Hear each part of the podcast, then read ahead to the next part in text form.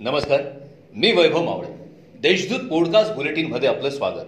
आज शुक्रवार दोन एप्रिल दोन हजार एकवीस. ऐकूयात जळगाव जिल्ह्याच्या ठळक घडामोडी. जळगाव शहरातील विविध विकास कामांसाठी महापालिकेच्या सत्ताधाऱ्यांनी निधीसाठी प्रस्ताव दाखल केला होता. त्या अनुषंगाने पालकमंत्री गुलाबराव पाटील यांच्या पाठपुराव्यामुळे जिल्हा नियोजन समितीच्या माध्यमातून जवळपास पन्नास कोटींच्या वर निधी मंजूर झालाय.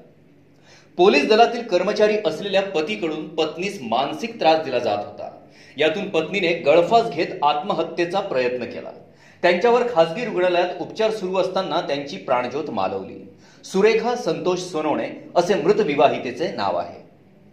खरेदी करण्यासाठी आलेल्या व्यावसायिकांच्या लाखो रुपये असलेल्या पैशांच्या दोन बॅग लंपास केल्याची घटना भर दिवसा शहरातील दाणा बाजार परिसरात घडली. या प्रकरणी चोरट्यांविरुद्ध शहर पोलिसात गुन्हा दाखल करण्यात आलाय. पत्ता विचारण्याचा बहाणा करीत महिलेच्या गळ्यातील मंगलपोत लंपास केल्याची घटना बुधवारी शहरातील कोल्हे नगरात घडली. या प्रकरणी रामानंद नगर पोलिसात गुन्हा दाखल करण्यात आलाय. वयाची अठरा वर्षे पूर्ण झालेल्या तसेच अद्याप मतदार म्हणून नोंदणी न केलेल्या नागरिकांनी त्वरित मतदार नोंदणी करून घेण्याचे आवाहन जिल्हाधिकारी तथा जिल्हा निवडणूक अधिकारी अभिजित राऊत यांनी केलंय.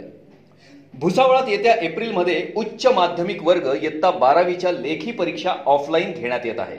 ऑनलाईन अभ्यासक्रमही सुरू आहे.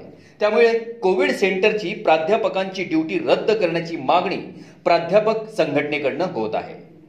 दोन हजार वीस एकवीस या आर्थिक वर्षात जिल्ह्याच्या विकासासाठी पाचशे तेरा कोटींच्या निधीतून तब्बल शहाण्णव टक्के निधीचा वापर करण्यात आलाय. दरम्यान पालकमंत्री नामदार गुलाबराव पाटील व जिल्हाधिकारी अभिजित राऊत यांच्या नियोजनामुळे जिल्हा विकासासाठी हा नवीन विक्रम ठरलाय. जिल्ह्यात दिवसभरात तेरा बाधितांचा मृत्यू झालाय तसेच एक हजार एकशे सदुसष्ट नव्याने बाधित रुग्ण आढळून आले आहेत. या सर्वाधिक तीनशे सात रुग्ण चोपडा तालुक्यातील आहेत. आतापर्यंत कोरोना बाधितांनी नव्वद हजारांचा टप्पा ओलांडल्याने प्रशासनाची चिंता चांगलीच वाढली आहे या होत्या आजच्या ठळक घडामोडी. याबरोबरच वेळ झाली येथेच थांबण्याची. भेटूया पुढील पॉडकास्ट बुलेटिन प्रसारणात. तोपर्यंत संक्षिप्त बातम्या आणि ताज्या घडामोडींसाठी देशदूत डॉट कॉम या संकेतस्थळाला भेट द्या. धन्यवाद.